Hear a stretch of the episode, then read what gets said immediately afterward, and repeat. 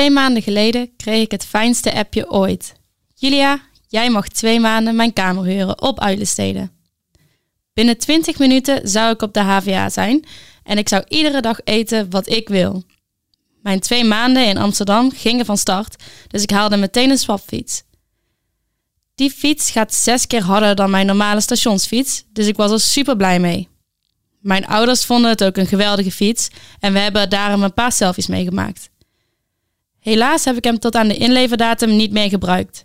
Ik bedoel, zeg nou zelf, je gaat toch veel liever lekker lui in zo'n tram zitten dan de regen en wind trotseren op je fiets iedere ochtend?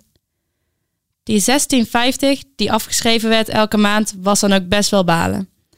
Ach ja, misschien had ik hem ooit nog nodig. Dat bleek achteraf niet het geval te zijn. Toen ik daar eenmaal achter kwam, had ik ook meteen mijn abonnement stopgezet. En daar begon de ellende.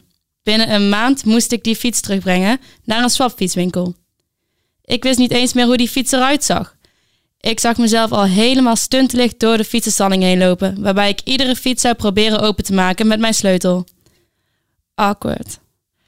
Gelukkig zag ik hem toch al vrij snel staan en kon ik mijn reis vanaf Uilenstede naar de HVA beginnen. Je zult die weg iedere dag moeten fietsen. Verschrikkelijk. Zo moest ik ineens een heuvel op, waarbij mijn basic swapfiets niet voor bestemd was. Had ik toch premium moeten kiezen. Dan was ik misschien niet zo bezweet aangekomen op de HVA. Uiteindelijk heb ik die heuvel overleefd, maar toen moest ik natuurlijk aan de andere kant er weer vanaf. Eerst moest ik door paaltjes heen die echt op 10 centimeter afstand van elkaar stonden. Toen ik daar net doorheen kwam, viel ik meteen de afgrond in. Het enige wat ik op dat moment dacht was: help shit, nee. Het fijne is ook dat als je daar eenmaal beneden bent, je meteen uitkomt op een weg waar ook auto's rijden. De kans om aangereden te worden was dan ook zeer hoog. Gelukkig stonden de bandensporen van andere studenten in de grond. Een perfecte vluchtroute. Zo kon ik net voor de auto's langs mijn weg vervolgen. Nu had ik in mijn rechterhand de navigatie vast, want uit mijn hoofd weet ik echt niet hoe ik naar de HVA moet fietsen. Al snel zag ik politie fietsen. En dan niet één of twee, maar gewoon echt meteen vijftien. Wat was dit? Een team uit je politiewielrennen? De moed zakte me in de schoenen.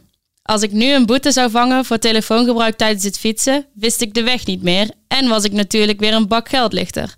Nou ja, mocht dat gebeuren, ben ik morgen vermist omdat ik dan zo verdwaald zou zijn dat niemand me ooit nog terugvindt. Wat een onnozele wet. Zo blijft de politie wel aan de gang. Waarschijnlijk dachten zij ook zo en ging een fietstocht aan mij voorbij. Nog vijf minuten, liet Google Maps mij zien. Chill, dan was ik nog op tijd voor mijn les. Ik race naar mijn eindpunt. Uw bestemming bevindt zich aan de rechterkant. Uh, nee, dat is dus niet de locatie van de HVA die ik zocht. Dan maar op eigen kracht naar de HVA fietsen.